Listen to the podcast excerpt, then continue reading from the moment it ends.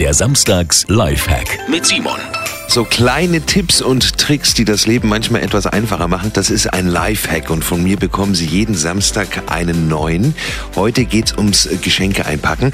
Das ist eine Woche vor Weihnachten absolut Thema. Und mit am nervigsten ist immer dieser Teser. Ja, wenn Sie wie ich keinen Abroller haben, dann pappt dieses Endstück immer wieder an der Teserrolle fest. Und dann musst du für jeden Streifen rumfieseln und mit dem Fingernagel rumkratzen. Es bringt mich auf die Palme. Aber jetzt habe ich eine einfache Lösung entdeckt. Auf das Endstück einfach eine Büroklammer oder irgendetwas anderes Kleines kleben und dann ist das Ende immer gleich gefunden und lässt sich super ablösen, weil es ja nicht mehr festklebt. Simon Samstags Lifehack. Selbst getestet und für gut befunden. Jeden Samstag gibt's einen neuen.